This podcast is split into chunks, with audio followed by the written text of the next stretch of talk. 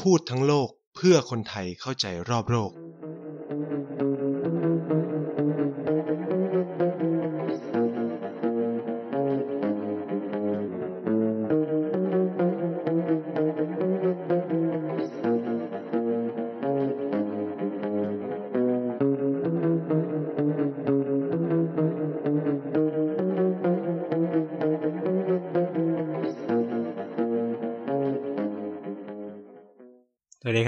กลับมาพบกันอีกแล้วนะครับ กับรายการพูดทั้งโลกนะครับ แล้วก็สำหรับ EP นี้ก็เป็น EP ที่ 13 แล้วนะครับ เราก็อยู่กันมา 13 ตอนนะฮะกับ Nice เช่นเคยนะครับ แล้วก็ทาง TVD Podcast นะครับ ก็อาทิตย์ที่แล้วเราคุยกันไปเนาะเกี่ยวกับเรื่องเกี่ยวกับประเทศอินเดียร่วมสมัยในเชิงประเด็นสังคมและวัฒนธรรมใช่ไหมสำหรับสัปดาห์นี้ผมจะมาเล่า Hot Issue นะครับ แต่จริงๆก็คือมันเป็นประเด็นเกี่ยวเนื่องกันอยู่แล้วกับ ภูมิภาคเอเชียใต้นั่นคือความสัมพันธ์ระหว่างอินเดียกับจีน ซึ่งเอาจริงมันเป็นความสนใจส่วนตัวของผมอยู่แล้วนะครับ ก็มีความสนใจในประเด็นพวกนี้เป็นพิเศษอยู่แล้วนะ ก็เลยถือโอกาสช่วงประเด็นกำลังร้อนร้อนแบบนี้ จริง ๆ ก็ไม่ร้อนเท่าไหร่แล้ว มันเลยความร้อนมาละสองอาทิตย์นะครับ ก็จริงๆก็อยากจะครูครูดาวเรียกครูดาวทุกคนก่อนนะครับ ก่อนที่จะมารับเรื่องร้อนอย่างประเด็นอินเดียกับจีน คือ อินเดียจีนเนี่ยมันมันเป็นอ่าเขาเรียกว่าถ้าเรามองในเชิงประวัติศาสตร์เนี่ย เราอาจจะมองว่ามันเป็นความสัมพันธ์ในแบบที่เราอาจจะเรียกว่าเป็นใหญ่ฟัดใหญ่อะแบบหนังเฉินหลงอะไรเงี้ยมันเป็นใหญ่ฟัดใหญ่จริงๆนะเขาคือมหาอำนาจของเอเชียทั้งคู่นะผมใช้คำนี้ว่าเป็นมหาอำนาจของเอเชียทั้งคู่มาโดยตลอดประวัติศาสตร์เลย ทั้งเศรษฐกิจและการเมืองนะครับ อินเดียเป็นประเทศเดียวบนโลกที่ เออเป็นไม่กี่ประเทศบนโลกที่ไม่ถูกยึดครองโดยจักรวรรดิมองโก แล้วก็จักรวรรดิมองโกไม่สามารถจะสามารถลบชนะอินเดียได้นะครับ แล้วก็คือสองประเทศนี้มันมีความปฏิสัมพันธ์กันในหลายเรื่องทั้งทางวัฒนธรรมเศรษฐกิจตลอดประวัติศาสตร์มาเลย พระพุทธศาสนาจากอินเดียก็ไปจีนใช่ไหมไปเกิดการแบ่งบานในจีนจนเกิดที่เรียกว่านิกายสุขาวดีหรือหลาย ๆ นิกายในจีน จากจุดเริ่มต้นที่อินเดียอะไรเงี้ยครับก็อันนี้ก็เป็นประวัติศาสตร์ความเป็นมาของสองประเทศนี้ แต่สิ่งสำคัญที่ในพยายามจะชูให้เห็นเพื่อจะพาทุกคนเนี่ยเดินต่อไปในเทปหน้าๆนั่นก็คือเรื่องของบทบาทของจีนที่เพิ่มมากยิ่งขึ้น ในภูมิภาคเอเชียใต้นะครับ ซึ่งเราเห็นในช่วง 10-20 ปีที่ผ่านมาอย่างชัดเจนมากๆนะครับ ถึงอิทธิพลของจีนที่ขยายเข้ามาในภูมิภาคนี้ ฉะนั้น มันเลยปฏิเสธไม่ได้ที่เราจะต้องเล่าถึงจีนกับเอเชียใต้ และมันแล้วเรื่องพวกเนี้ยก็จะนำไปสู่เขาเรียกว่า season ต่อไปของเรานั่นคือ อันนี้ก็แอบ spoil ไปก่อนเลยว่าเราจะเอา season เกี่ยวกับเอเชียตะวันออกนะครับมา คือ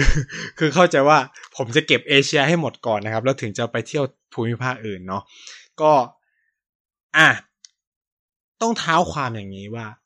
อ่าผมจะไม่อยากย้อนไปไกลมากเป็นสไตล์ของเราว่าเราอยากจะคุยกันเรื่องประเด็นร่วมสมัยมาก ๆนะครับ ระหว่างระหว่างประเด็นของประเทศต่างๆเนาะความสัมพันธ์จีนอินเดียเนี่ยเราสามารถย้อนไปได้แบบจริงจังเลยนะครับ เอาแบบเป็นทางการร่วมสมัยก็คือ 70 ปีที่แล้ว ถือว่าไวมากอ่าใช้คำนี้ว่าไวมากอ่าอินเดียมีความน่าสนใจนะครับ ปีเนี้ยฉลองครบรอบความสัมพันธ์ 70 ปี ระหว่าง จีนอินเดียด้วยนะ คืออินเดียเป็นประเทศเดียวบนโลกประเทศเดียวประเทศแรกบนโลกที่เป็นประชาธิปไตยนะครับ ที่ให้การยอมรับสาธารณรัฐประชาชนจีน และก็จะตัดความสัมพันธ์กับสาธารณรัฐจีน นั่นก็คือไต้หวันในปัจจุบันเนี่ยคืออินเดียเป็นชาติแรกที่ไม่ที่เป็นประเทศประชาธิปไตยนะ แล้วก็ เป็นประเทศในชาติเอเชียด้วยนะครับ ที่ยอมรับและเจริญสัมพันธไมตรีกับพรรคคอมมิวนิสต์จีน อืม อันนี้ก็จะเป็นประวัติศาสตร์ให้เราเห็นนะ และความสัมพันธ์เนี่ยสองสองประเทศเนี่ยก็มีมาอย่างยาวนาน 70 ปี ในขณะที่ไทยเนี่ยเพิ่งสถาปนาความสัมพันธ์กับจีนได้เพียง 45 ปีเท่านั้นเองนะครับ แต่สำหรับอินเดียแล้วอินเดียแล้วเนี่ย ปีนี้ครบ 70 ปีนะครับ ก็คือ สาธารณรัฐประชาชนจีนเนี่ยก่อตั้งในปี 1949 นะครับวันที่ 1 ตุลาใช่ไหมหลังจากที่เหมาเจ๋อตุงเอาชนะเจียงไคเชกได้สำเร็จนะครับเอ่อไม่นานหลังจากนั้นนะครับวันที่หนึ่งเมษาปีพันเก้าร้อยห้าสิบอินเดียก็ยอมรับสาธารณรัฐประชาชนจีนเลย ซึ่งในปีพันเก้าร้อยห้าสิบเนี่ยมันมีความสำคัญอย่างหนึ่งก็คือว่าในปีนั้นเองเนี่ยวันที่ยี่สิบหกมกราคมนะครับอออินเดีย มีรัฐธรรมนูญฉบับแรกของตนเองนะครับ โดยผ่านโดยผ่านการร่างของคนอินเดียด้วยกันเอง ก็คือมีความเป็นรีพับบิกหรือสาธารณรัฐอย่างสมบูรณ์แบบนะครับ แล้วก็เริ่มเจริญสัมพันธไมตรีกับต่างประเทศนะครับฉะนั้นเนี่ยในช่วงทศวรรษปีพันเก้าร้อยห้าสิบเราจะเรียกว่าเป็นทศวรรษแห่งเขาเรียกว่าอ่าทศวรรษที่ รุ่งรวยของความสัมพันธ์ระหว่างสองชาติ นั่นก็คือจีนแล้วก็อินเดียนะครับคือคือสองประเทศเนี่ยเอ่อให้เขาเรียกว่าอะไรเป็นเป็นความร่วมมือระหว่างกันในการบริหารจัดการภูมิภาคเอเชีย คือเขาคืออินเดียเนี่ยมองมองมองจีนเนี่ยดีมากๆผมใช้คำนี้ว่าคือมองมองจีนในมิติที่เราเป็นเป็นเหมือนพันธมิตรที่สำคัญของตัวเอง เสมอมาเลยนะครับ ตั้งแต่ตั้งแต่ต้นนะครับ โดยเฉพาะอย่างยิ่งนะที่เราเห็นได้ชัดที่สุดก็คือการที่อินเดียเนี่ยปฏิเสธไม่รับเก้าอี้ ปฏิเสธไม่รับเก้าอี้ สภาความมั่นคง ถาวร แห่งสหประชาชาติ ซึ่งเป็นอะไรที่แปลกมาก ผมใช้คำนี้ทำเอ่อคำถามคือคือ UN เนี่ย UN Security Council เนี่ยเขาจะมีหรือสมาเอ่อสภาคณะกับ เออมันเรียกว่าอะไร ภาษาไทยเนี่ยก็คือ คณะกรรมมันเป็นคณะกรรมการ มันเป็นมันเออมันเกี่ยวกับ security อะเออ ผมจะพูดภาษาภาษาไทยผมซับมันมีคำนะ แต่ผมเดี๋ยวผมติดไว้ก่อนก็คือ UNSC เนี่ย ก็คือปัจจุบันมันมี permanent หรือสมาชิกถาวรทั้งหมด 5 ประเทศใหญ่ ๆ นั่นคือสหรัฐอเมริกาฝรั่งเศสอังกฤษ จีนแล้วก็รัสเซีย นะครับ ซึ่งเป็นประเทศที่ชนะสงคราม สงครามโลกครั้งที่สองเนาะซึ่งอีห้าประเทศเนี้ยจะมีสิทธิ์สำคัญนั่นคือสิทธิ์ในการวีโต้นะสิทธิ์วีโต้คือไม่ว่าประเทศอื่นจะตกลงมายังไง ถ้าหนึ่งในห้าประเทศนี้ไม่เอาก็คือไม่เอาคือตกเลยอะไรเงี้ย ซึ่งตอนนั้นสหรัฐอเมริกาได้ยื่นข้อเสนอให้กับจีเอ่ออินเดียด้วยนะครับ แต่อินเดียไม่เอาเยาวราเนรูหรือนายกซึ่งเป็นนายกรัฐมนตรีในเวลานี้เนี่ยเลือกที่จะปฏิเสธโดยมีเอกสารหลักฐานหลายชิ้นที่เขียนว่า เนรูมองว่า ก็มีจีนเป็นตัวแทนของภูมิภาคนี้แล้วก็ไม่มีเหตุจำเป็นว่าอินเดียจะต้องเข้าไปแล้วคือคือคือคือมุมมองของเนรูในเวลานั้นคือแบบมองจีนดีมากมันใช้คำนี้ว่าดีมากนะครับ มองว่าแบบนี่คือมันคือ South South Cooperation หรือแบบความร่วมมือของประเทศกำลังพัฒนาที่แบบไม่อยากมีความขัดแย้งกันเพื่อต่อสู้กับประเทศที่พัฒนาแล้วบลาบลาบลาว่ากันไปนะ แต่ก็คือ ในชศวรรษพันเก้าร้อยห้าสิบเนี่ยความสัมพันธ์ของสองประเทศดีถึงขนาดที่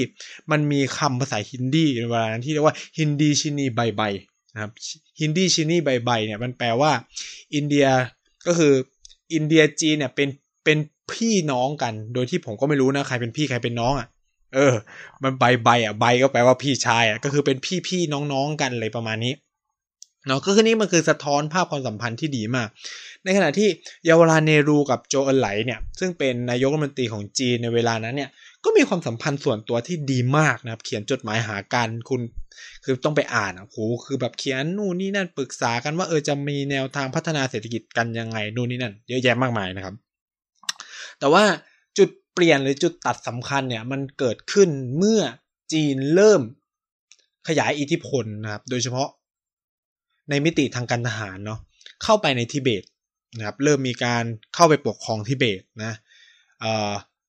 ต้องบอกว่าในช่วงต้นทศวรรษพันเก้าร้อยห้าสิบเนี่ยจีนเริ่มเข้าไปปกครองทิเบตตอนยังไม่ยึดนะก็คือแค่ปกครองแล้วคือ องค์ดาลายลามาก็ยังอยู่ในช่วงเวลานั้นก็คือ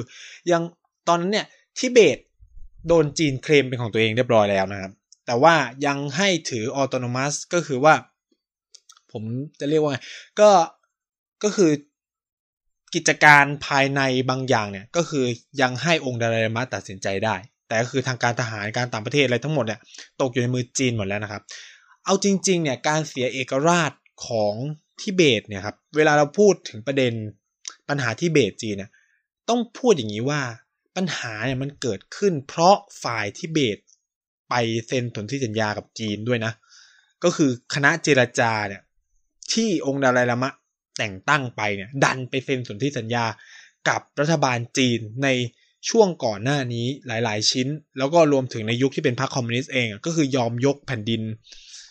ก็คือเหมือนไปให้ไปอยู่ในการดูแลของจีนอะไรเงี้ยก็คือในช่วงเวลาคนที่เบตก็โจมตีกันเองด้วยนะครับ ถ้าใครเคยไปดูภาพยนตร์สารคดีเรื่องรอสอินชังเกล่ามั้งเออ มันเป็น มันเป็นหนังสือด้วยนะ แล้วก็เป็นสลักแล้วก็เป็นภาพยนตร์ด้วยนะครับ ลองไปไปหาดูได้นะครับ ซึ่งดีมาก ก็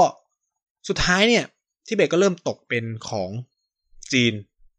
ในประมาณปีพันเก้าร้อยห้าสิบสามห้าสิบสี่อะไรเงี้ยก็เริ่มถูกปกครองนะครับคำถามใหญ่ในเวลานั้นเนี่ยก็คือเขามีการลบกันด้วยนะ ก็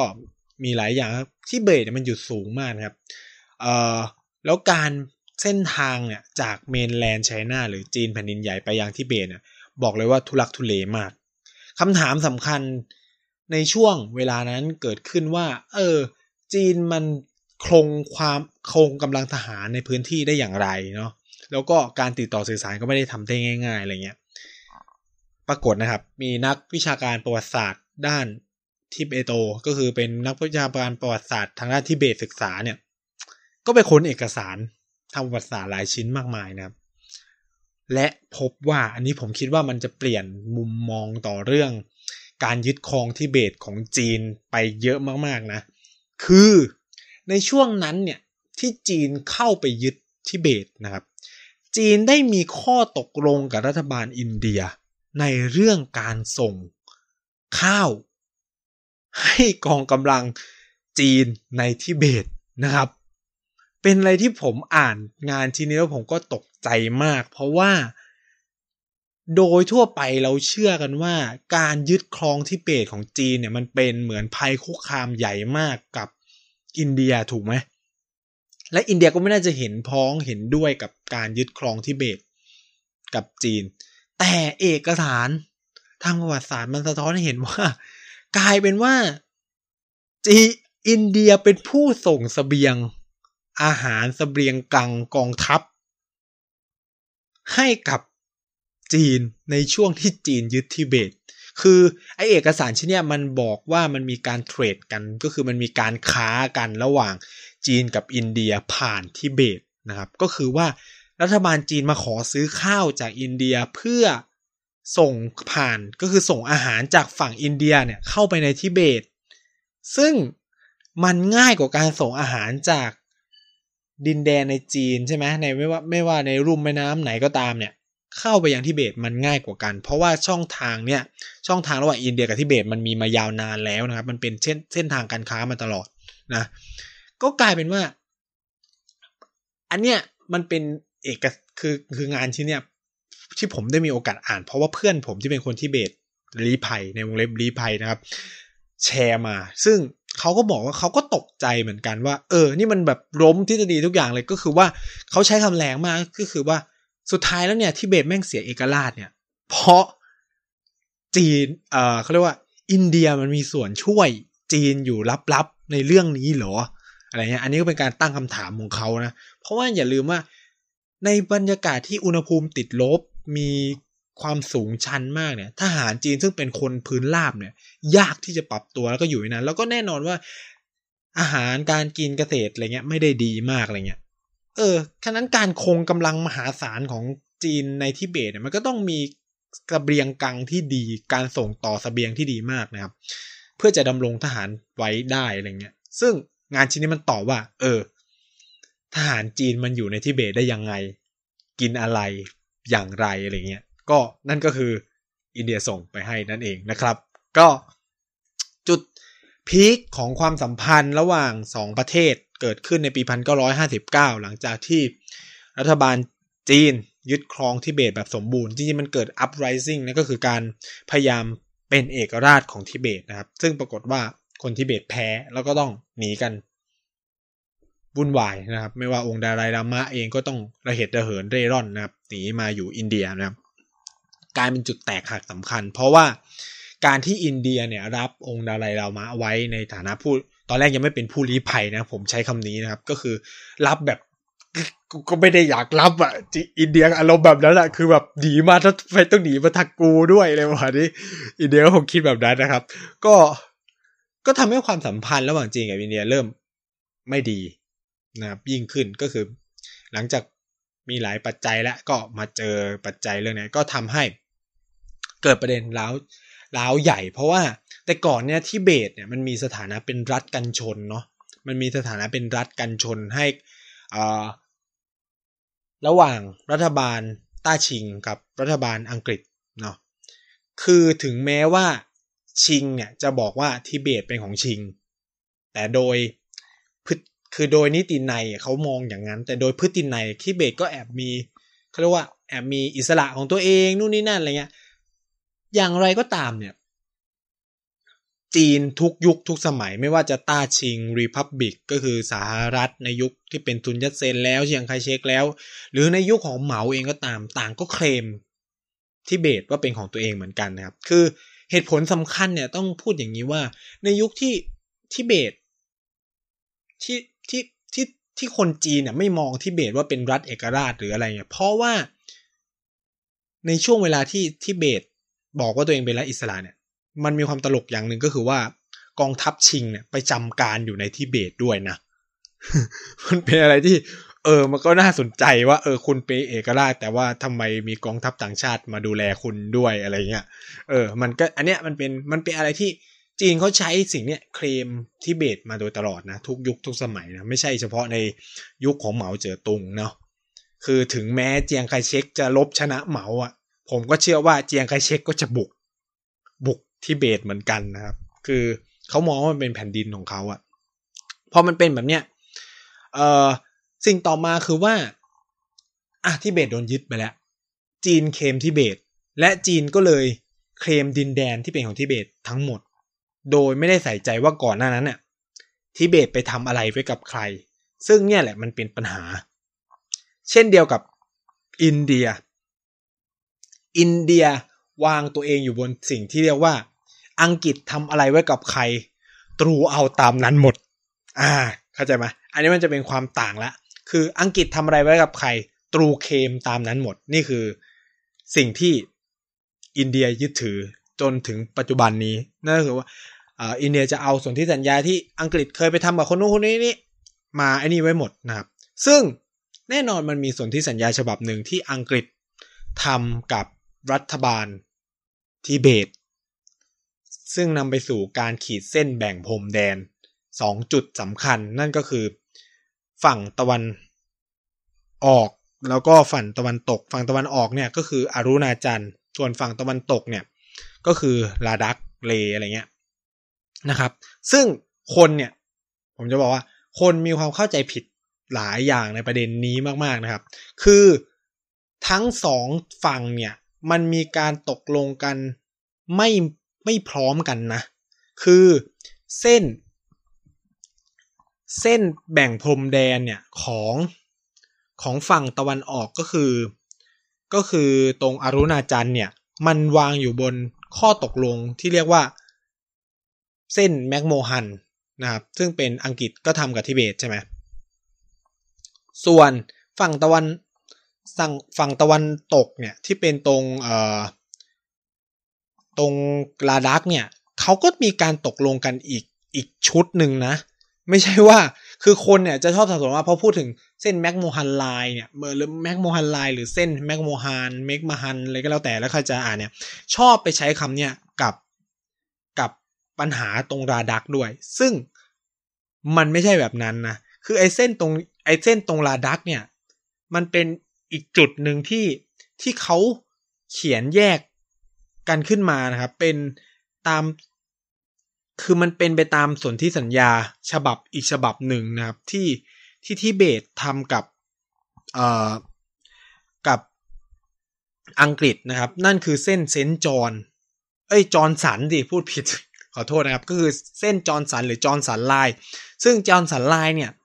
เขาตกลงกันในปีพันแปดร้อยหกสิบห้านะครับ แต่แม็กโมฮันเนี่ย McMahon Line เขาตกลงในปีพันแปดร้อยเก้าสิบเก้าแต่อย่างไรก็ตามเนี่ย ในปีพันเก้าร้อยประมาณทศวรรษพันเก้าร้อยสิบเนี่ย ก็มันมีการพันเก้าร้อยสิบ1920เนี่ยมันมีการเจราจากันระหว่างรัฐบาลทิเบตกับอังกฤษนะครับเอ่อเกิดขึ้นเนาะซึ่งอีการเจราจาครั้งเนี้ยปัญหาใหญ่ก็คือว่าสถานะของทิเบตเนี่ยมันเป็นยังไงกันแน่ คืออังกฤษมองทิเบตเป็นรัฐเอกราชนะ แต่ว่าจีนเนี่ยไม่ได้มองแบบนั้น จีนมองว่าตัวเองคือต้ามันมันเซ็นในช่วงที่ยังเป็นยุคของของของสาธารณรัฐแล้วตอนนั้นคือจีนวุ่นวายมากนะครับ ก็เลยไม่มีโอกาสได้มาอ่าเขาเรียกว่าลงดีเทลกับเรื่องรายละเอียดพวกนี้มากอะไรเงี้ย เพราะว่าก็ลบกันเองอยู่ข้างในใช่ไหมเอ่อจีนไม่มองว่านั่นเป็นตัวแทน คือเขาบอกว่าถ้าจะตกลงในเขตพรมแดนของ ของทิเบตเนี่ยก็ต้องตกลงกับจีนสิ เพราะมันเป็นเขตแดนของจีนเงี้ยฉะนั้นจีนก็เลยไม่เข้าร่วมการประชุมครั้งนั้น ก็เลยเป็นการคุยกันระหว่าง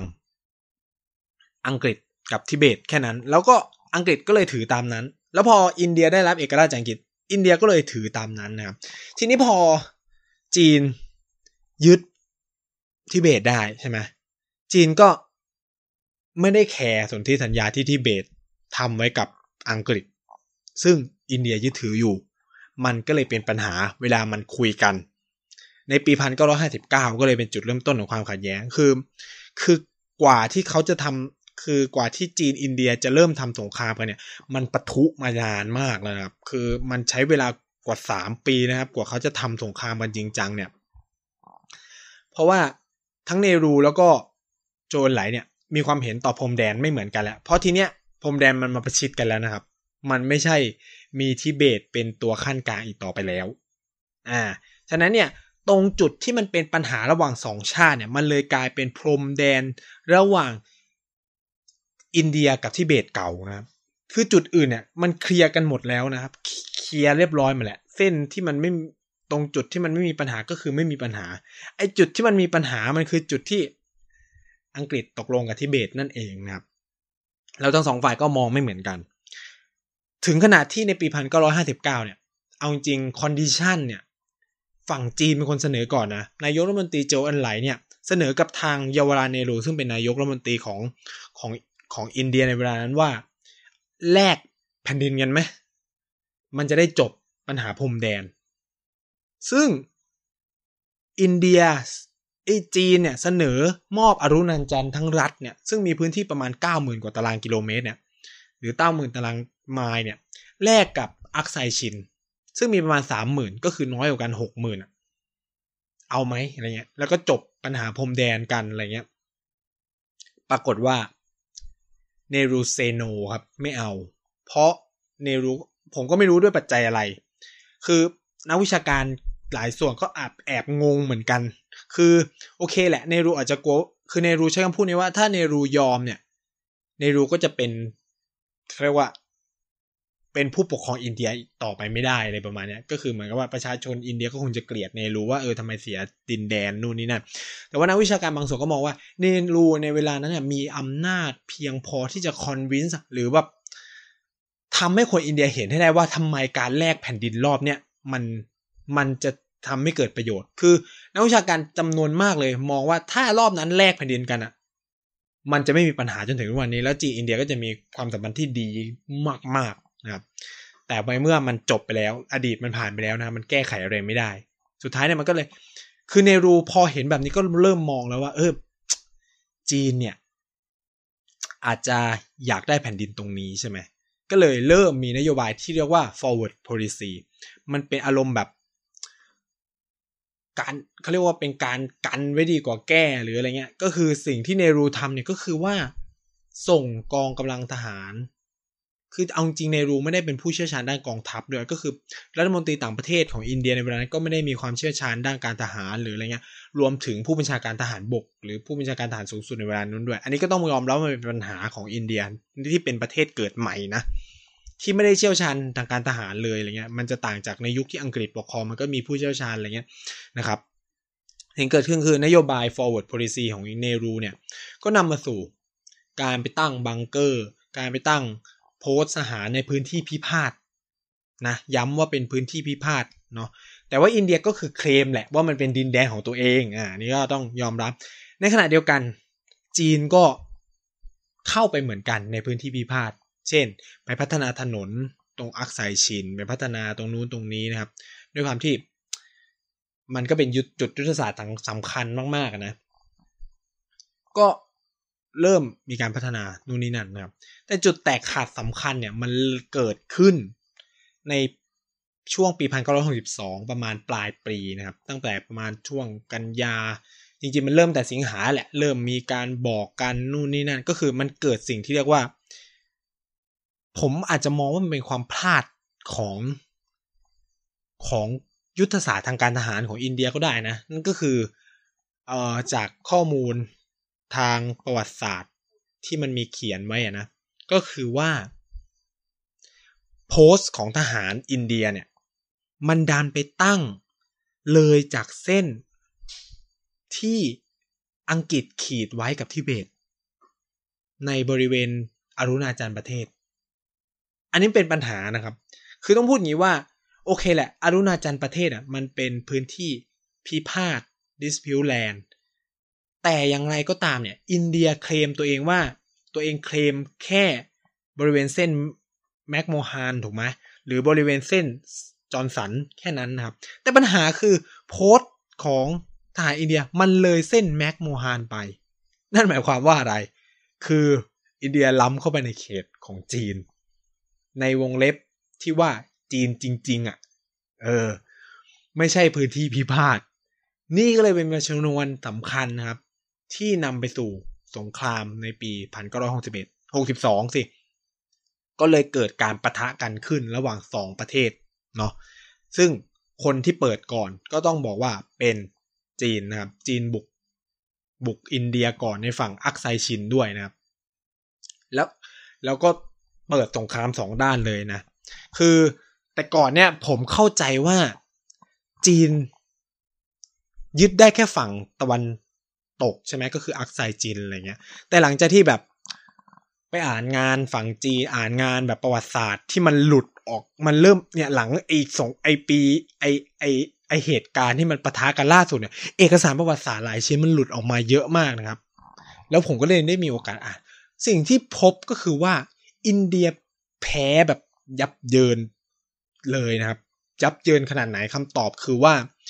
ในเวลานั้นเนี่ยเยาวราเนรูนายกรัฐมนตรีของอินเดียถึงกับต้องส่งจดหมายขอความช่วยเหลือไปนานาชาติอะคือแบบส่งทุกประเทศ ส่งอังกฤษส่งอเมริกาส่งรัสเซียส่งอะไรเงี้ย ส่งหมดมาให้มาช่วยหน่อยอะไรเงี้ย อารมณ์แบบทุ่มไม่ได้แล้วนะครับ ซึ่งมันแน่อยู่แล้วเพราะว่าหนึ่งคือ ตั้งแต่อินเดียเป็นเอกราชมาเนี่ยก็ไม่ค่อยได้ให้ความสำคัญกับกองทัพ งบประมาณก็ตัดเอาเงินพัฒนาเศรษฐกิจหมดนะครับ ก็เลยไม่ได้มีคือขอคือยุทธโธปกรณ์ทั้งหมดที่เหลืออยู่เนี่ย ก็คือสิ่งที่อังกฤษทิ้งไว้ให้ ซึ่งมันก็เก่าค่ำคล้าแล้วอะเหลือน้อยแล้วอะไรเงี้ย ยิ่งไปกว่านั้นคือไม่มีเครื่องบินไม่มีอะไรเลยนะครับอินนายกรัฐมนตรีเนรูเนี่ยเขียนจดหมายไปหาจอห์นเอฟเคนเนดีในเวลานั้นบอกว่า ส่งเครื่องบินมาถล่มจีนหน่อยอะไรเงี้ยแบบฉันสัญญาว่าฉันจะไปคุยกับปากีสถานให้ คือเวลานั้นเนี่ย อินเดียเหมือนโดนโดดเดี่ยวเลยนะ คือต้องพูดงี้ว่าอินเดียเนี่ยเหมือนจะเป็นพันธมิตรที่ที่แนบชิดมากกับสหภาพโซเวียตนะ แต่สหภาพโซเวียตบอกว่าฉันเป็นกลาง เรื่องนี้ฉันไม่ยุ่งนะครับ ในขณะที่สหรัฐอเมริกาหนุนปากีสถาน ซึ่งเป็นขั้วตรงข้ามกับอินเดียนะครับ เอ่อ ทำให้ตัวเองโดนโดดเดี่ยว แล้วก็โดนบุกคือเนรูคือจดหมายที่เนรูส่งไปให้จอห์นเอฟเคนเนดีเออแบบน่าอ่านแบบอ่านแล้วคุณจะรู้เลยว่าสถานการณ์ในการทำสงครามระหว่างจีนอินเดียมันวิกฤตขนาดไหน เนรูใช้คำว่า ถ้าท่านยังไม่ส่งกำลังทหารมามาช่วย มันมีความเป็นไปได้สูงมากว่า เลเนี่ยเลลาดักที่ทุกคนไปเที่ยวกันเนี่ย จะตกเป็นของจีนทั้งหมดเลย ยิ่งไปกว่านั้น ดินแดนอรุณาจันประเทศ และภูมิภาคตะวันออกเฉียงเหนือทั้งหมดของอินเดียจะตกเป็นของจีน ซึ่งเนรูเขียนว่า ฉันมีความกังวลว่ามันอาจจะขยายวงไปถึงอัสสัมและรัฐในผังตะวันออกทั้งหมดของอินเดียด้วย นี่คือสิ่งที่นายกรัฐมนตรีเยาวรานิเลรูเขียนไว้นะ คือคือมันคือมันอาจจะไม่เป็นตามจริงแบบนั้นก็ได้ แต่ว่ามันสะท้อนเห็นว่า นี่มันคือความกังวลนะมันคือความกังวลว่า เออ มันถึงขนาดนั้นนะถ้าแบบแกยังไม่มาช่วยฉันอะไรประมาณนี้ซึ่งสุดท้ายเนี่ย ก็ไม่รู้ด้วยเหตุผลกลใดแหละ อเมริกาก็ตัดสินใจ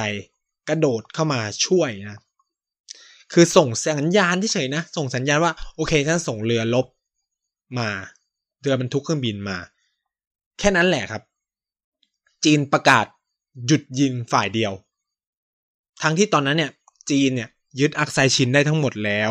ยึดอรุณาจันได้ทั้งภูมิภาคแล้วนะครับ ยินประกาศตุ้ม โอเค หยุดยิง เดี๋ยวฉันคืนอรุณาจันให้ แต่ว่าอักไซชินยังขอยึดไว้นะ อะไรเงี้ย ก็คือ นี่ก็คือเป็นจุดจบของสงครามปีพันเก้าร้อยหกสิบสองนั่นก็คือว่า อินเดียรอดมาได้เพราะสหรัฐอเมริกาช่วย แต่ว่านั่นไม่ได้หมายความว่าสหรัฐอเมริกาเป็นพันธมิตรกับอินเดียนะ คือมันคือ สหรัฐอเมริกาก็คงแบบวาง strategy ไว้แล้วว่าเออการเข้ามาช่วยอินเดียในเวลานี้เนี่ยมันจะทำให้ดุลในภูมิภาคมันไม่เปลี่ยนไปมากอะไรเงี้ย ในขณะที่การถอนตัวของถอนทัพของจีนเนี่ย ก็ก็พยายามจะสื่อให้คือจีนก็วิเคราะห์แล้วแหละว่า เออถ้าลบกับสหรัฐอเมริกากูตายแน่ ช่วงนี้ยังไม่ใช่ช่วงที่เหมาะสมที่จะมีปัญหากับสหรัฐอเมริกานะครับ ก็ก็เลยตัดสินใจถอยดีกว่า ซึ่งเอาจริงๆเนี่ยมันจีนเนี่ยบรรลุเป้าประสงค์ของตัวเองแล้ว ผมไม่ใช้คำนี้ว่าจีนบรรลุเป้าประสงค์ของตัวเองก็คือได้อักไซชินแล้วนะครับ คืออรุณาจันทร์เนี่ยเป็นอะไรที่จีนไม่เคยอยากได้เลยเนาะคือจีนอยากได้แค่อักไซชินนะครับคำถามคือทำไม คือมันมีคำถามตรงนี้ว่าเอออักไซชินมันสำคัญยังไงนะครับคำตอบคืออักไซชินมันคือจุดยุทธศาสตร์สำคัญที่เชื่อมระหว่าง เขตปกครองพิเศษทิเบตกับเขตปกครองพิเศษ เขตปกครองตนเองอะมันคือทิเบต Tibetan Autonomous ทีเอ Region เออเขตปกครองตนเองทิเบตกับเขตปกครองตนเองซินเจียงอุยกูร์ มันเป็นจุดเชื่อมเดียวนะ ที่ไม่ผ่านทะเลทราย เออ คือในเวลานั้นมันก็เลยมีความสำคัญ ก็คือว่า จีนในเมื่อจีนปกครองซินเจียงด้วยการได้เส้นนี้เข้าไปเนี่ย ก็ทำให้การเดินทางจากทิเบตไปซินเจียงอุยกูทำได้เร็ว อีกสิ่งสำคัญก็คือว่ามันเป็นเส้นทางสำคัญเข้าสู่เอเชียกลางด้วยนะครับท่านั้นการที่จีนยึดตรงนี้ไว้ได้เนี่ย ก็มีความสำคัญทางยุทธศาสตร์หลายอย่างมาก ๆ และเอสไซจีนเนี่ยก็เป็นต้นแม่น้ำสำคัญ มีความสำคัญในการทหารหลาย ๆ อย่างที่จีนต้องยึดไว้ในขณะที่อรุณาจันประเทศเนี่ยไม่ได้มี อะไรที่จีนอยากจะได้เลยนะครับ อันนี้ จนในที่สุดแล้วเนี่ย การยุติสงครามมันนำมาสู่สิ่งที่เรียกว่า LAC หรือ Line of Actual Control หรือเส้นควบคุมตามจริง ซึ่งปัญหาใหญ่ก็คือ ทุกคนเนี่ยพูดถึง LAC หรือ Line of Actual Control เยอะมากนะครับ แต่ปัญหาก็คือว่าอีเส้นบ้าเนี่ย มันไม่มีอยู่จริงนะครับ ผมขอย้ำ อย่างนี้กับกับใครหลาย ๆ คนที่พยายามแบบ ถือเป็นสาระถากับคำว่าเส้นควบคุมเป็นจริงหรือ line of actual control หรืออะไรเงี้ย คือมันเป็นอะไรที่ไม่มีอยู่จริง มันเป็นสิ่งที่พูดกันขึ้นมาแล้วก็อินเดียเนี่ย ฝ่ายต้องพูดว่าอินเดียฝ่ายเดียวถือเป็นจริงเป็นจังกับเส้นนี้มาก ในขณะที่ฝ่ายจีนเนี่ย ไม่ได้ถือเป็นจริงเป็นจังกับอะไรตรงนี้เลย คือคำนี้จริง ๆ มันเกิดขึ้นมาตั้งแต่ปีพันเก้าร้อยห้าสิบเก้าแล้วนะครับ แต่ว่าโจเอินไหลเนี่ยใช้คำหนึ่งว่า เคยพูดไว้ครั้งหนึ่งว่า Line of Actual Control มันจบไปตั้งแต่สงครามปีพันเก้าร้อยหกสิบสองแล้ว มันไม่มีอยู่จริงหลังจากนี้แหละ คือคือ Line of Actual Control มันเป็นเหมือนกับว่าเส้นที่บอกว่า เออ ตรงเนี้ยอินเดียควบคุมนะ ตรงเนี้ยจีนควบคุมไป ซึ่งจีนก็อักไซชินถูกไหมก็ยึดไปนะครับ หรือ หรืออย่างรัฐอรุณาจัลประเทศเนี่ย จริง ๆ มันก็ถืออี Line of Actual Control อะ มันคือเส้นอีแม็กโมฮานนั่นแหละ แต่ว่าส่วนฝั่งอักไซชินมันเปลี่ยนแล้วนะครับเอ่ออย่างไรก็ตามทั้งสองประเทศก็มองว่าทั้งทั้งสองที่ไม่ว่าอักไซชินหรืออารุณจันทร์ประเทศเป็นดิสพิวแลนด์ที่ยังไม่ได้แก้ปัญหานะครับไลน์ actual line of actual control ก็เลยเป็นเส้นอะไรสักอย่างที่บอกว่า เออ คุณอยู่ตรงนั้นฉันอยู่ตรงนี้แยกกัน จะทำอะไรก็ทำบลาบลาว่ากันไปเนาะสิ่งที่มันเกิดขึ้นก็คือว่าพอมันไม่มีการ ปักปันเขตแดน มันไม่มีการคุยกันจริง ๆ ว่าไอ้เส้นไลน์ of actual control มันอยู่ตรงไหนเนี่ย มันก็เลยนำมาสู่ปัญหาพิพาทระหว่างสองประเทศตลอดมานะครับในปีพันเก้าร้อยหกสิบเจ็ดก็เกิดการปะทะกันในรัฐสิกขิม ซึ่งในเวลานั้นนะครับ เอาจริงในเวลานั้นมันยังเป็นรัฐสิกขิมที่ไม่ได้อยู่ under อินเดียนะครับ แต่ว่าปฏิบัติการมันกลายเป็นว่าทหารจีนกับทหารอินเดียรบกัน ในดินแดนของคนอื่นเขานะ คือคนอินเดียอาจจะมองว่าเออแบบ สิกิมมันเป็นของเขาอะไรเงี้ย แต่ผมต้องพูดว่าในเวลาปอดเวลานั้นในทางประวัติศาสตร์เลยสิกิมยังไม่เป็นของอินเดียเว้ย คือสิกิมยังเป็นสิกิมนะครับ มันก็เลยพูดไม่ได้ว่า ว่ามันเป็นสงครามระหว่าง คือมันก็คือจีนอินเดียลบกันแหละ แต่ว่าจะบอกว่าจีจีนบุกลุกเข้าไปในดินแดนของอินเดียไหมคำตอบคือไม่ ต้องบอกว่าจีนบุกลุกเข้าไปในดินแดนของสิกิมนะครับ แต่ว่าในเวลานั้นเนี่ยสิกิมมันเป็นเหมือนรัฐในอารักขาของอินเดียอะไรประมาณนี้ก็เลยเป็นกองทัพอินเดียเข้าไปจัดการนะครับ ก็มีการประทะกันปราปลายเนาะตลอดมานะครับ จนกระทั่งในยุคของเติ้งเสี่ยวผิงเนี่ยก็แนวนโยบายก็เปลี่ยนไปนะครับ หลังจากเกิดการประทะกันในปี 1984 เนาะผมเข้าใจว่าประมาณปี 1980 กว่าๆทศวรรษ 1980 ก็เกิดการประทะครั้งสำคัญ แต่ก็ มีผู้เสียชีวิตมันหนึ่งสองรายอะไรเงี้ยประมาณนี้เป็นการประทะกันโดยการใช้ปืนอะไรเงี้ยก็เลยราจีฟคันทีกับเติ้งเสี่ยวผิงก็เลยตกลงกันนะครับว่า เออจะยุติปัญหานี้นะครับ แล้วก็มุ่งคือหยุดมองเรื่องประเด็นปัญหาพิพาททางด้านพรมแดน และมุ่งทำการค้าระหว่างกันมากขึ้น ต่างฝ่ายต่างพัฒนาการค้าได้แล้วอะไรเงี้ยเพราะไม่งั้นก็จะยืดเยื้อนะครับ ก็เลยจบกันไป แต่ถามว่าเออ ความขัดแย้งยังอยู่ไหม มีตลอดเวลาต้องใช้คำนี้ มันเป็นเหมือนวัฏจักรนะครับ เพราะว่ามันก็อย่างที่บอกคุณเห็นเส้นพรมแดนไม่เหมือนกัน มันก็ต้องเกิดปัญหาที่เรียกว่าลาดตะเวนมาเจอกัน แล้วก็ต่างฝ่ายก็ต่างบอกว่าอันนี้เป็นดินแดนของฉันนู่นนี่นั่นอะไรเงี้ย ก็ยืดยาวนะครับ ในปีพันเก้าร้อยเก้าสิบหกก็เริ่มมีการตกลงกัน ซึ่งซึ่งซึ่งก็มีข้อตกลงกันว่าจะ จะแก้ปัญหากันด้วยสันติวิธีเหนือพรมแดนแล้วก็จะพยายามไม่ใช้อาวุธปืนก็คือจะไม่ยิงกันนะครับ ก็เป็นข้อตกลงร่วมระหว่างจีนอินเดียที่เราเรียกว่าข้อตกลงร่วมปี 1996 กับ 2005 นะ ย้ำว่า 2 ฉบับนี้สำคัญมาก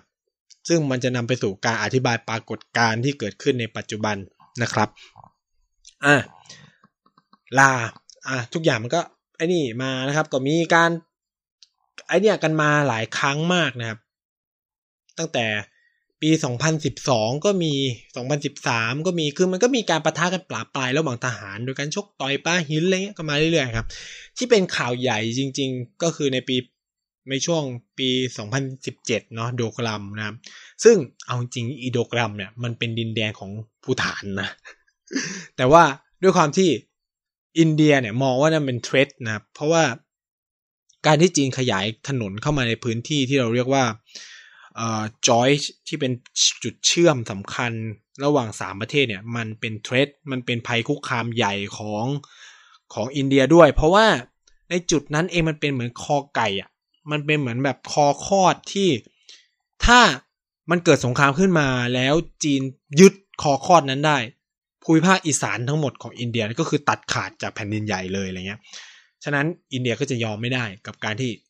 จีนจะขยายไอ้นี่เข้ามา มันเป็น strategy นะเป็นความเป็นยุทธศาสตร์ทางการทหารที่ต้องป้องกันไว้ก่อนอะไรเงี้ย ก็เลย อินเดียก็เลยกระโดดเข้าไปในปัญหาระหว่างภูฐานกับกับจีนด้วย เพราะแน่นอนว่าภูฐานไม่มีทางไปสู้อะไรกับจีนได้อยู่แล้วนะครับ ก็เลยเกิดเป็นปัญหาที่เราเรียกว่าการเผชิญหน้าหรือ stand off ขึ้นมานะครับ ใน ประมาณสามเดือนนะครับ กินเวลานานพอสมควรนะครับ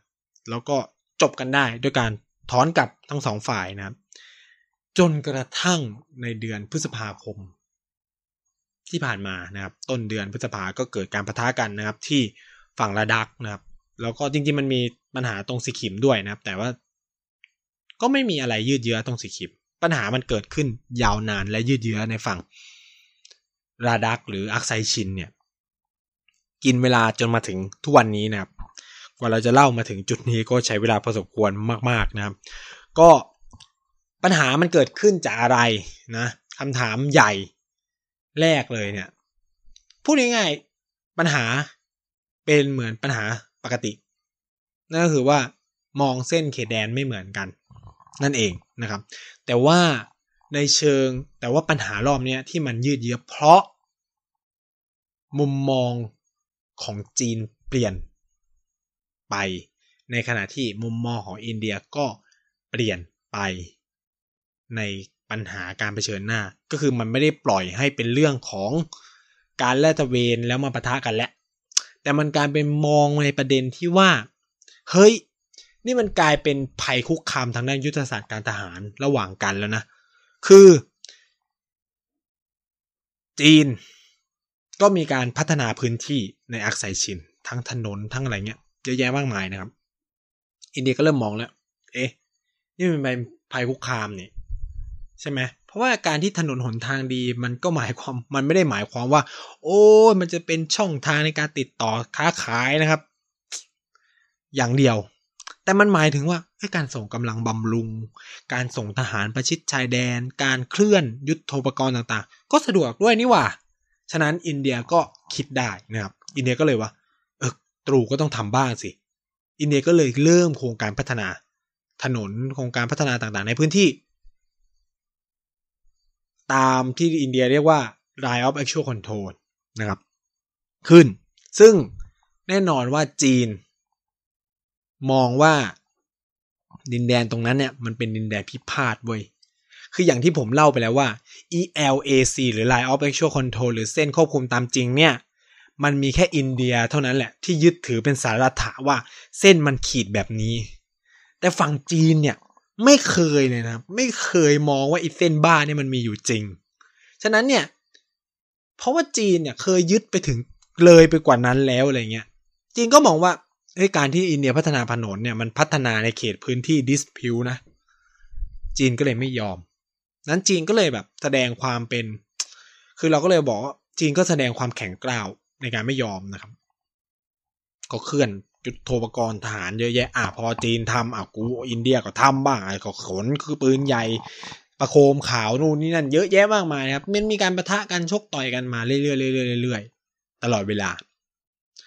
จนกระทั่ง วันที่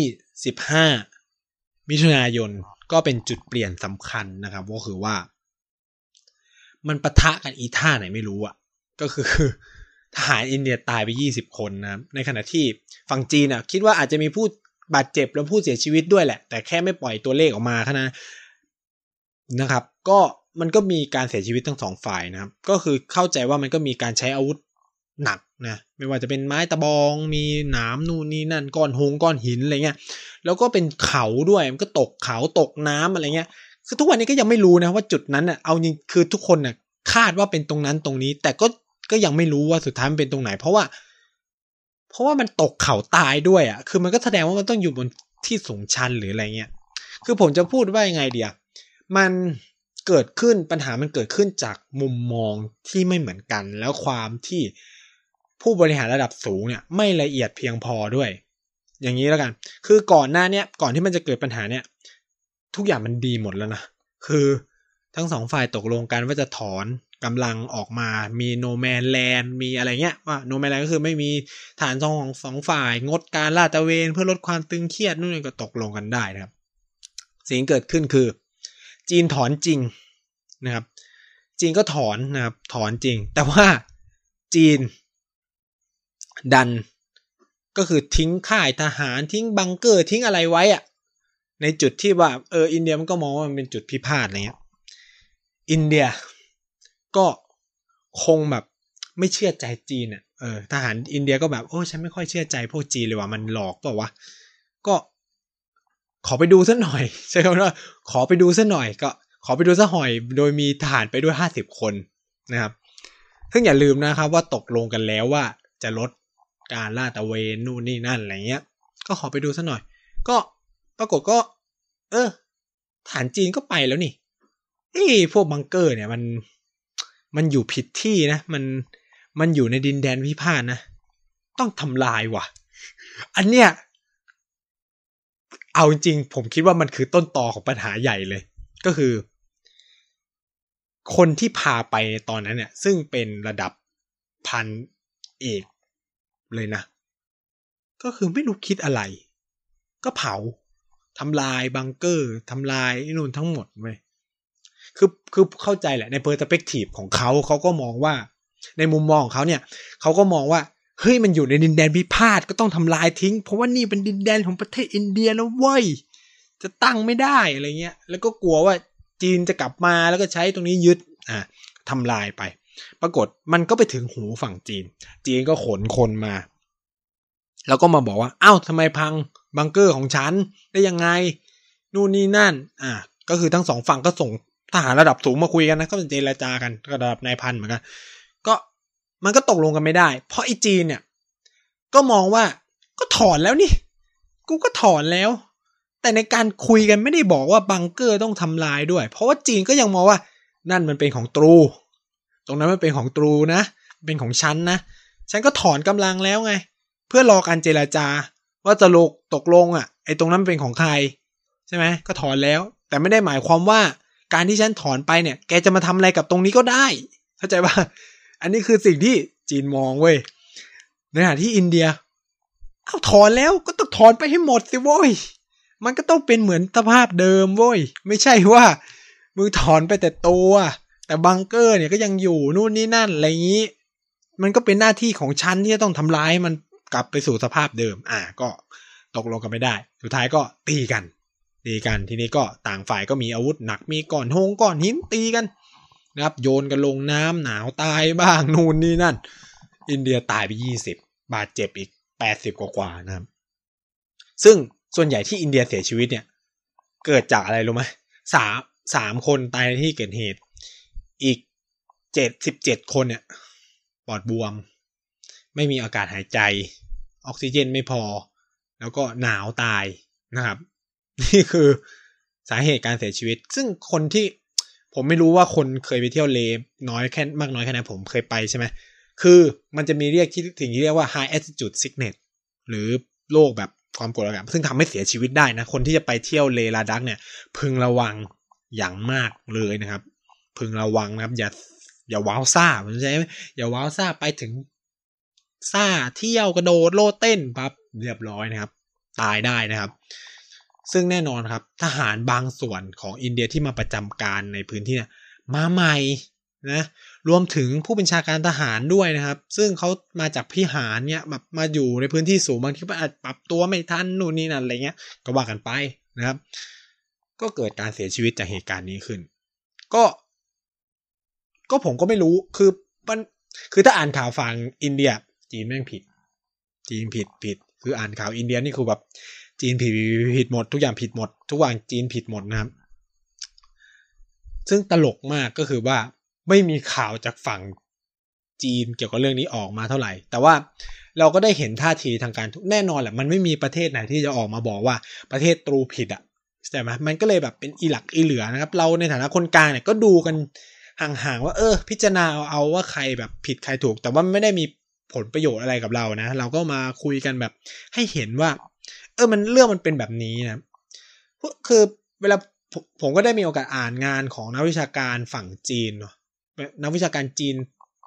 ที่ที่มองเรื่องนี้ ซึ่งคนที่เขียนเนี่ยไม่ได้อยู่ในจีนนะคือเขาก็แบบเป็นนักวิจัยที่อยู่ในสหรัฐอเมริกาที่ติดตามนโยบายต่างประเทศของจีนหรืออะไรเงี้ย คือเขาก็มองอย่างนี้ว่า the end game จริง ๆ เนี่ยก็คือว่าแลกแผ่นดินกันนั่นแหละ คือทุกอย่างจะจบ ถ้าคือยังมัวอินเดียแน่นอนคือหมกมุ่นกับการจะให้ขีดเส้นแบ่งให้ได้ว่า LAC คืออะไร แต่ว่าสำหรับจีนเนี่ย end game คืออักไซชินเป็นของฉันตะวังเป็นของฉันที่เหลือแกเอาไป นี่คือเอ็นเกมในเวลานี้ที่ปักกิ่งมองนะ ส่วนอินเดียก็คือ Line of Action Control ดีกว่าอะไรเงี้ยยังไม่อยากจะแบบเจรจาเส้นเขตแดน เพราะว่าตัวเองก็ยังอยากเคลม ตัวเองก็ยังเคลมแผ่นดินตรงนู้นทั้งหมดอะไรเงี้ยมันก็เป็นความอีหลักอีเหลือที่แบบ มันไปไม่ได้คือมันคุยกันไม่ได้อยู่แล้วอะอะไรเงี้ย มันก็เลยยืดเยื้อไปมานะครับกระแสมันก็เลยรุนแรงบานปลายไปถึงเรื่องเศรษฐกิจไปเรื่องแบรนด์แอปพลิเคชันนู่นนี่นะคือปักกิ่งเนี่ยมองอินเดียเนี่ยเป็นแบบ ภาคีของอเมริกาอยู่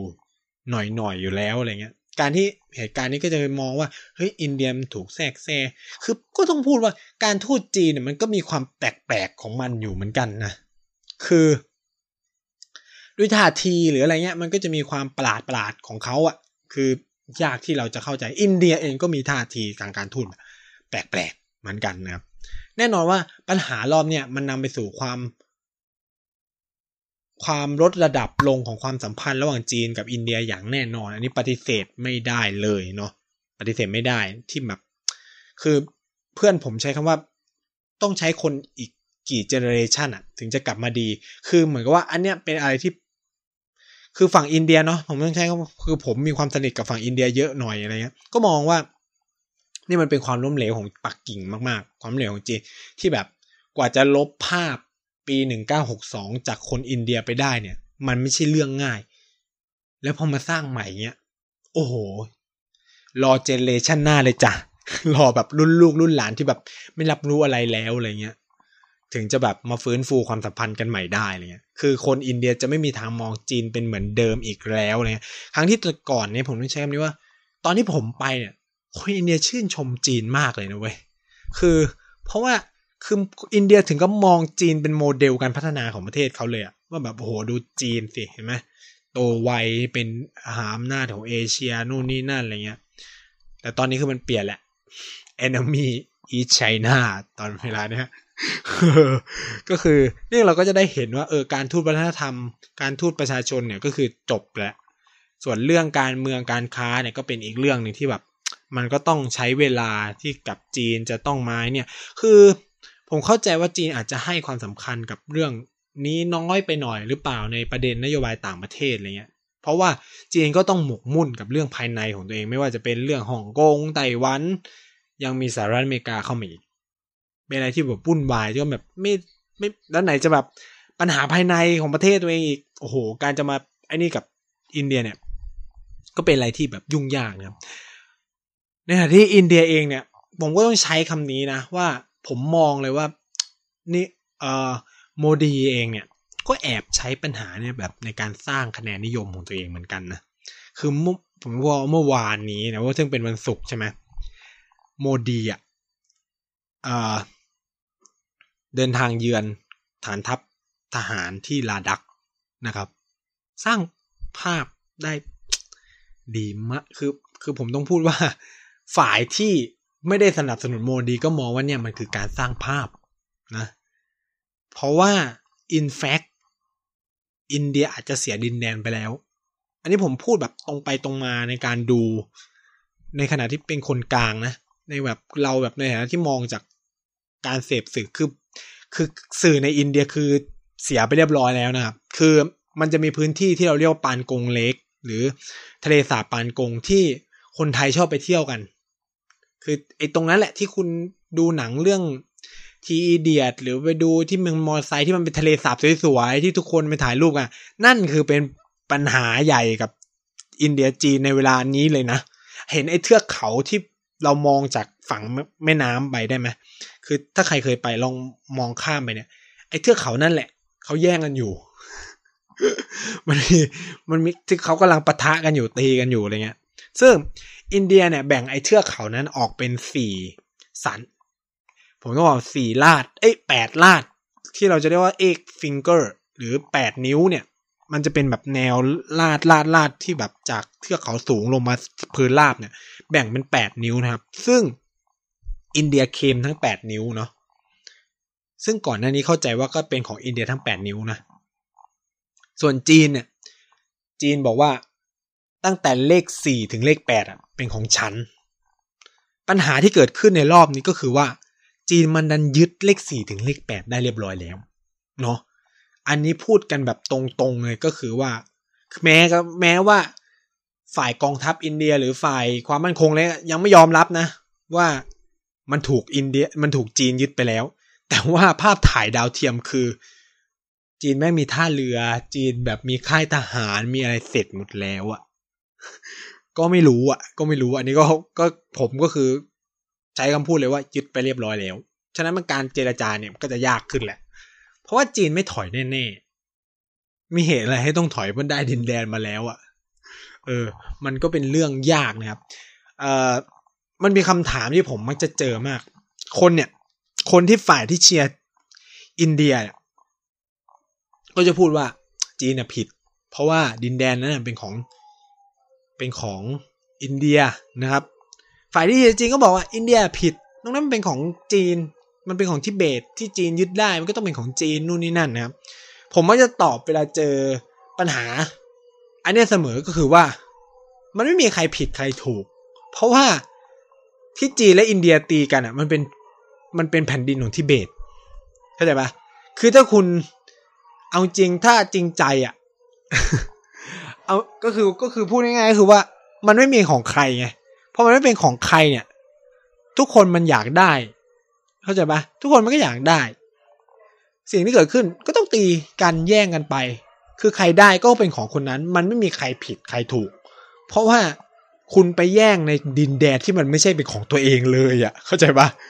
มันไม่ใช่ทั้งของจีนแบบร้อยเปอร์เซ็นมันไม่ใช่ทั้งของอินเดียแบบร้อยเปอร์เซ็นใช่ไหม ในในเมื่อมันเป็นของอินเดีย เอ้ยมันเป็นของทิเบตสิ มันเป็นของทิเบต ฉะนั้นเนี่ย มันก็ต้องเจรจากันไปตีกันไป เพราะว่ามันไม่ได้เป็นของใครมาก่อนอะไรเงี้ยครับคำถามคือว่า ถ้าอินเดียเนี่ย อินเดียเนี่ยจะมีปัญหาอย่างนึงก็คือว่าอินเดียยอมรับไม่ได้ว่าแผ่นดินตรงนั้นเป็นของทิเบตนะครับ เพราะอะไร เพราะถ้ายอมรับปั๊บคำถามที่เกิดขึ้นก็คือว่า อ้าว ทำไมไม่คืนดินแดนนั้นให้ทิเบตไปล่ะ ถูกปะอย่าลืมว่าผู้อพยพชาวทิเบตจำนวนมากเลย อยู่ในประเทศอินเดีย ที่ตอนนี้อยู่ในดารัมซาร่าแมกรอสกันอะไรเงี้ย หรือในรัฐคานาตากานะครับมีคนที่เบตอพยพจำนวนมาก มีแคมป์ที่เบตอพยพเต็มอินเดียไปหมดเลย ถ้าบอกว่าอารุณาจันประเทศของทิเบตปั๊บคำถามเกิดขึ้นทันที แล้วมันไม่ยกให้ทิเบตไปปกครองไปเลย แล้วก็ตั้งเป็นประเทศใหม่ไปเลยถูกไหม นี่ก็เป็นความกลัวของอินเดียเหมือนกัน อินเดียก็เลยไม่พูดประเด็นทิเบตเลยนะครับ คือคือคนทิเบตเป็นอะไรที่น่าสงสารนะคือ คือเดี๋ยวผมจะแยกเล่าเทปแยกไปเลยก็คือว่ามันเป็นอะไรที่แบบอยากอินเหลือมากๆอะไรเงี้ยคืออินเดียก็คือไม่มีท่าทีจะช่วยคนทิเบตนะผมพูดแบบเต็มปากเต็มคำร้อยเปอร์เซ็นเลยว่า ถ้าทิเบต ยังเป็นผู้อพยพในอินเดีย ไม่มีทางได้เอกราช เพราะอินเดียไม่ช่วยแน่นอน เพราะว่าถ้าทิเบตได้เอกราชอรุณาจันทร์ก็ตกเป็นของทิเบตแน่ๆอะไรเงี้ยเนาะแต่ก่อนก่อนหน้าเนี่ยดาลายลามะ พูดว่าอารุณาจันทร์ประเทศเป็นของทิเบตนะอะไรไหมมันเป็นปัญหาตรงนี้ด้วยนะครับ ว่าทำไมจีนมันเคลมอารุณาจันทร์ประเทศได้เพราะดาลายลามะเองก็บอกว่าอารุณาจันทร์ประเทศเนี่ยเป็นของ ทิเบตนะอะไรเงี้ยจนประมาณปีสองพันกว่าเนี่ยอะไรนะมาถึงบอกว่าอารุณาจันทร์ประเทศเป็นของอินเดีย ผมเข้าใจว่าก็โดนอินเดียกดดันนั่นแหละ ก็คือ ถ้าไม่พูดแบบนั้นก็ get out จ้า get out ออกไปจ้าอินเดียคงไม่ให้อยู่อะ ถ้ามึงถ้าคุณจะแบบ ถ้าองค์ดาลายลามะจะพูดว่า เอ๊ะ นั่นเป็นดินแดนของทิเบตนะ ซึ่งจีนยึดทิเบตได้แล้วจีนมันก็เคลมทิเบตต่ออะไรเงี้ยนะครับ เหตุผลที่ผมจะบอกว่าทำไมอารุณาจันประเทศมันเป็นของทิเบตก็คือว่ามันมีที่สถานที่หนึ่งที่เราชื่อที่มันชื่อว่าตะวัง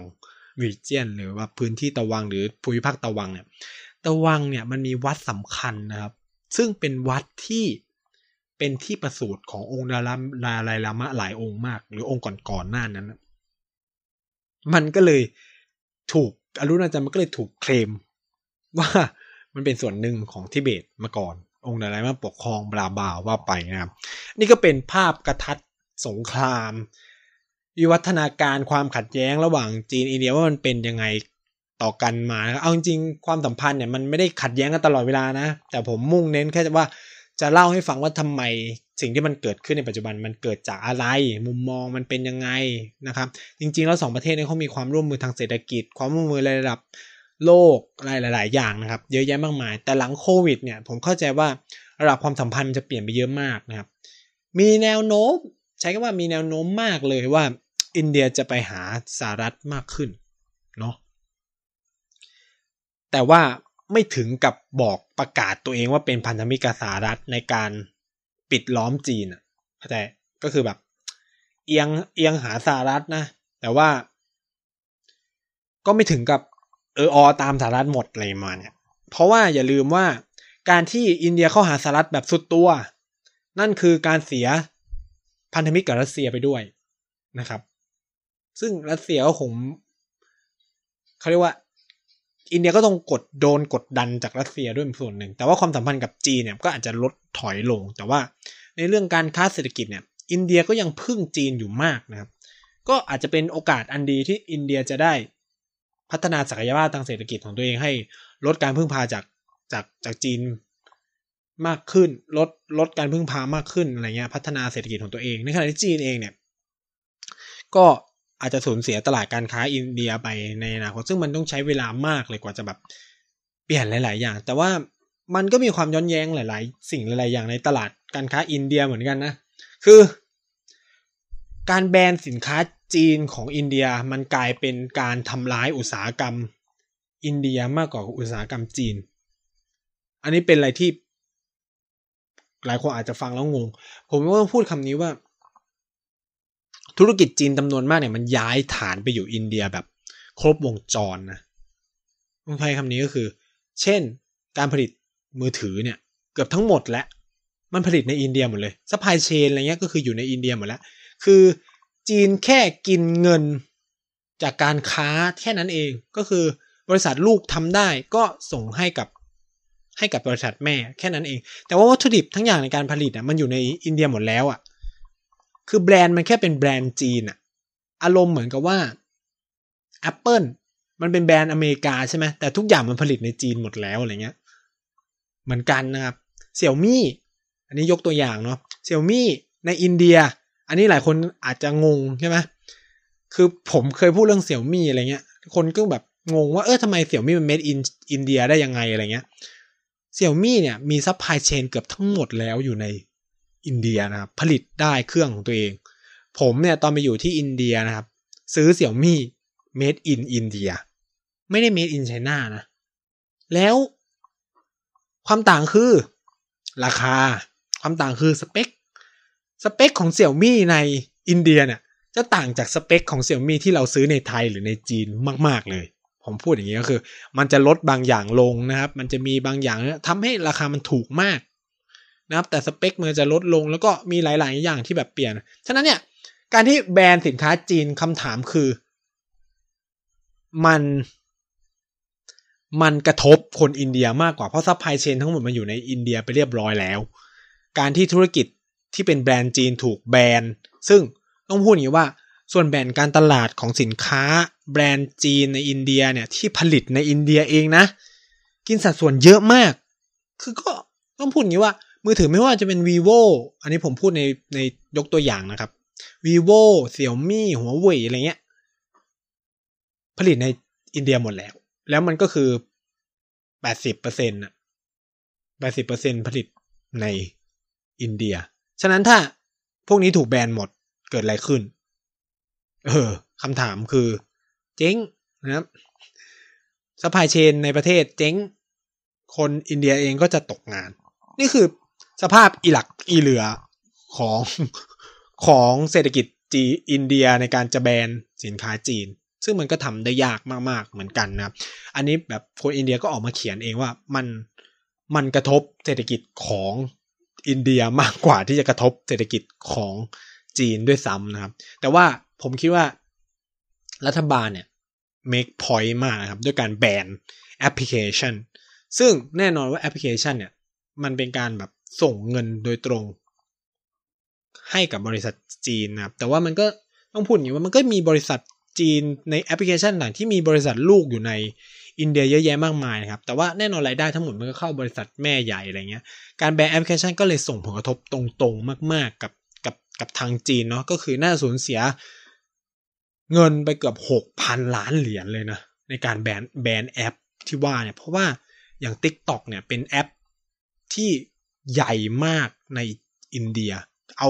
ง่ายๆแค่ว่าคนอินเดียแม่งเล่น Tik t o อกเยอะกว่าคนจีนนะเป็นอะไรที่แบบตลกมาก คือ คือสมมติคนเล่น Tik t o อกสองพันล้าน อินเดียเล่นประมาณหกร้อยล้านแล้วแอปจีนเยอะแยะมากมายเลยครับ ก็เลือกที่จะแบนอะไรแบบเนี้ย ซึ่งมันก็ส่งผลกระทบตรงๆ แล้วก็ไม่ได้สร้างปัญหามากกับคนในประเทศอินเดีย ก็อย่างมากก็แค่คนไม่ได้เล่นแอป ก็ไปหาแอปอื่นเล่น หรือก็แค่บริษัทลูก ซึ่งอาจจะมีแรงงานประมาณแค่ร้อยกว่าคนอะไรเงี้ยร้อยสองร้อยหรือพันคนอะตีมากสุดเลยพันคน ในนี้ แค่นั้นนะครับ แต่ว่าถ้ามันกับอุตสาหกรรมเนี่ยคนมันจะแบบเกี่ยวข้องเยอะมาก อาจจะเป็นแสนเนาะเพราะว่า supply chain มันก็แบบไปเอามาจากตรงนู้นตรงนี้มันก็จะเป็นเรื่องของเหมืองเป็นเรื่องของอุปกรณ์อิเล็กทรอนิกส์เป็นเรื่องของ vendor เป็นเรื่องของผู้ค้าผู้ขายปลีกรายย่อยนู่นนี่นั่นอะไรเงี้ยถ้าเลือกแบรนด์ตรงนั้นก็คือจบเหมือนเศรษฐกิจอินเดียก็แย่ไปหนักกว่าเดิมอะไรเงี้ยก็รัฐบาลก็เลย อินเดียก็เลยตัดสินใจแบนแอปพลิเคชันนะครับ อันนี้ก็เป็นที่ไปที่มาเนาะว่าทำไมเขาตัดสินใจอย่างนั้น หลายคนก็มีคำถามขึ้นมาว่า เออแล้วจีนล่ะ จีนจะทำอะไรต่อไปนะครับ ผมคิดว่าตอนเนี้ยจีผมใช้คำนี้ว่าจีนเนี่ยไม่ได้อยากเสียอินเดียไปนะ คือเหมือนกับว่าในสื่อของจีนเนี่ยแทบจะไม่มีเลยประเด็นเรื่องเกี่ยวกับอินเดียเองหรืออะไรเงี้ย คือสื่อจีนเนี่ยคือตีเรื่องฮ่องกง ตีเรื่อง ข้างในผมไม่ใช่สื่อข้างในจีนที่เป็นภาษาจีนนะ ถ้าเป็นสื่อที่เป็นภาษาอังกฤษอะโอเคมันอาจจะมีเรื่องอินเดียบ้างอะไรเงี้ยแต่สื่อภาษาอังกฤษก็คือคนข้างนอกอ่านไงคนข้างในเขาอ่านภาษาจีนนะครับไม่ว่าจะเป็น people daily อะไรเงี้ย ซึ่งมันก็คือเหมือนอะไรอ่าข้ามไปนะครับ ก็หรือข่าวใน CCTV อะไรเงี้ยแทบจะไม่เห็นเลยนะครับ มันเป็นอะไรที่มันสะท้อนบางอย่างว่า จีนก็ไม่ได้อยากจะเสียอินเดียไป แต่ว่าผมเข้าใจว่าหลังจากวันเมื่อวานเนี่ยท่าทีของจีนจะเปลี่ยน เพราะว่าโมดีค่อนข้างจะส่งสัญญารุนแรงมากๆหลาย ๆ อย่างนะครับ แล้วหลังจากที่โมดีเยือนเนี่ยก็มีท่าทีของจีนที่ออกมา คือผมเห็นบทวิเคราะห์ของนักวิชาการจีนใน People Diary เป็นครั้งแรก กี่ยวกับเรื่องอินเดีย หลังจากที่ไม่เคยลงมาก่อน ก่อนหน้านี้คือลงแค่ Global Times นะครับ ซึ่ง Global Times เนี่ยมันเป็นมันก็เป็นเป็นสื่อหลักที่แบบไอ้นี่อยู่แล้วอะไรเงี้ย แต่ว่า People Daily ส่วนใหญ่จะเป็นพูดเรื่องข้างในจีนแล้วก็ไม่ได้แตะเรื่องนี้เลยเพิ่งจะมาแตะเมื่อวานนี้เอง หลังจากโมดีไปเยือนระดักนะครับ ก็เราก็จะได้เห็นความปั่นป่วนของโลกในอนาคต อะ มันมีอีกคำถามหนึ่งที่คน ถามมาเยอะมากว่า ไอตอนที่มันตีกันเนี่ย คือคนเนี่ยก็จะบอกว่าอะไรนะ เอาถ้าใช้หินใช้กระบองตีกันแล้วจะซื้อปืนไปทำไมอะไรประมาณนี้นะครับ ก็อันนี้เป็นความเข้าใจผิดหลายแรงมาก ๆสำหรับคนไทยบางคนก็คือว่า จริง ๆ เขาพกปืนพกอะไรไปนะ แต่เขาไม่ใช้เฉยๆคำตอบก็อยู่ที่ที่ผมเล่าไปก็คือว่าข้อตกลงในปี 1996 กับ 2015 เนี่ยมันบอกไว้ว่า จะแช่แก้ไขปัญหาด้วยวิธีสันติไม่ใช้อาวุธปืน แล้วก็จะไม่เปิดฉากโจมตีกัน คือใครปั้งก่อนเนี่ย ก็คือนั่นหมายถึงว่าพีทฟูทั้งหมดมันจบ ข้อตกลงปี 1996 ปี 2005 จบ แล้วมันก็จะอาจจะนำไปสู่สงครามแบบจำกัดขอบเขตได้ ก็คือยกตัวอย่างก็คือคิดแค่ว่า ไอตอนนั้นมันมีคนตีกันเป็นร้อยอะ มีการเป็นหลายร้อยเลย ถ้ามีฝ่ายหนึ่งเปิดฉากยิงปืนเข้ามา ทั้งสองฝ่ายก็จะยิงปืนใส่กัน พอได้ยินเสียงปืนอ้าวทีนี้ก็เรื่องใหญ่แหละอะมันก็ขอกำลังบำรุงอะมันทีนี้มันก็จะเริ่มยิงปืนใหญ่นะครับ จากปืนมื่ออันนี้มันจบที่หมัด ไม่ถึงปืนเนี่ยมันก็ยังพอเคลียร์กันได้ใช่ไหมมันไม่ถึงกับโอ้โหยิงปืนข้ามฝั่งกันไปกันมายิงปืนใหญ่ยิงกระสุนอะไรเงี้ย หรือส่งเครื่องบินนะครับ เพราะแน่นอนจากปืนมันจะยกระดับขึ้นไปเรื่อยๆ นี่คือการจบที่หมัดมวยเนี่ยมันโอเคแล้ว ถึงมันจะมีคนเสียชีวิตก็ตาม แต่มันจบแค่ไม่มีเสียงปืนเนี่ยมันคือจุดที่ดีที่สุด ซึ่งผมไม่ใช่คำนี้ว่ามันเป็นวินัยทหารทั้งสองฝ่ายมาก ๆ นะครับ อันนี้ก็ต้องนับถือเนาะนับถือความมีระเบียบวินัยของทหารทั้งสองฝั่งที่แบบ เออ แม้ว่าตัวจะตายก็ยังไม่ชักปืนออกมายิง เพราะเขาก็คงรู้ว่าถ้า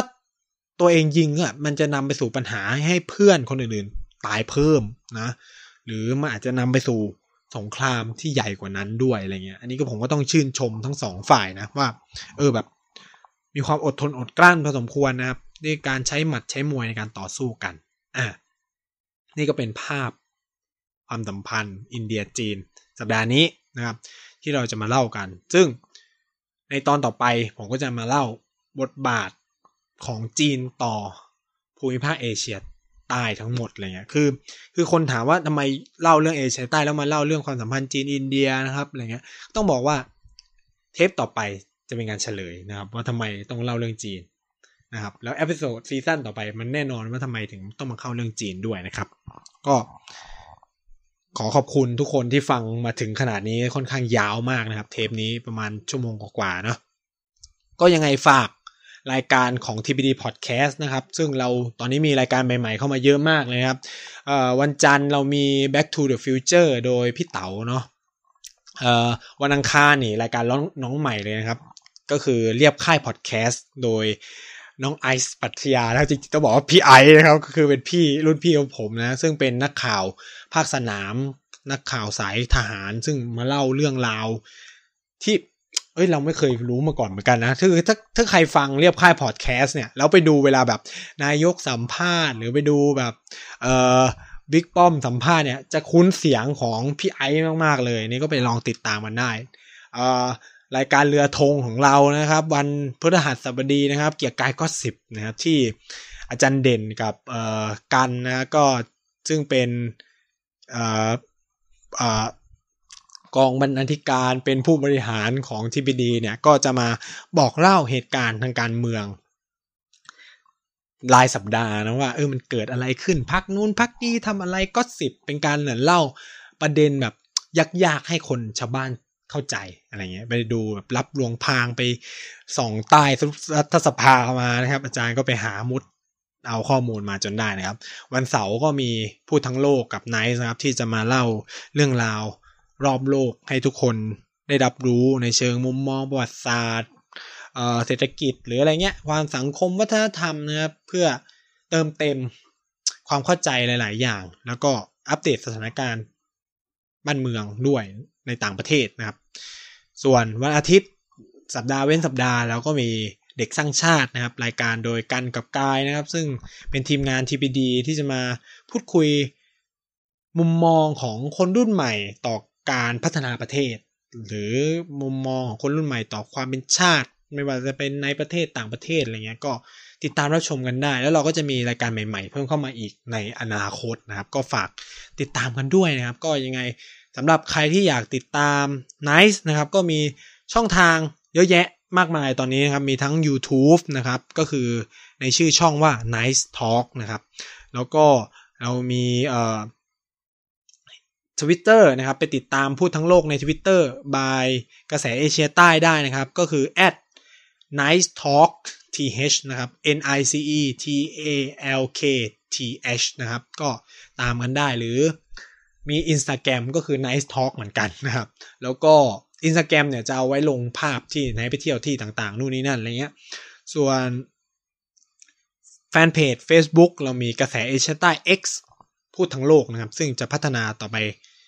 ให้ขยายใหญ่มากยิ่งขึ้นในอนาคตนะครับ ก็ติดตามกันได้มีหลายช่องทางนะครับ ส่วน Twitter ส่วนตัวไม่ขอให้แล้วกันนะครับ เพราะว่าบางคนอาจจะมีแล้วแหละนะครับ แต่ว่าก็คือลองติดตามช่องทางพูดทั้งโลกดีกว่าอะไรก็จะแบบไอ้นี่นะครับ หรือถามอะไรสงสัยอะไรถามได้นะครับ ในแฟนเพจของ TPD Prime นะ TPD Thailand Political Database นะครับ ซึ่งเป็นหน่วยงานเป็นองค์กรอิสระนะครับ ที่ติดตามประเด็นทางการเมืองรอบโลกนะ เพื่อคนไทยให้เข้าใจกระแสการเมืองระหว่างประเทศและก็การเมืองภายในประเทศด้วยนะครับสำหรับสัปดาห์นี้รายการพูดทั้งโลกก็ขอจบรายการแต่เพียงเท่านี้ แล้วก็หวังว่าทุกคนจะติดตามเราต่อไปนะครับ สวัสดีครับ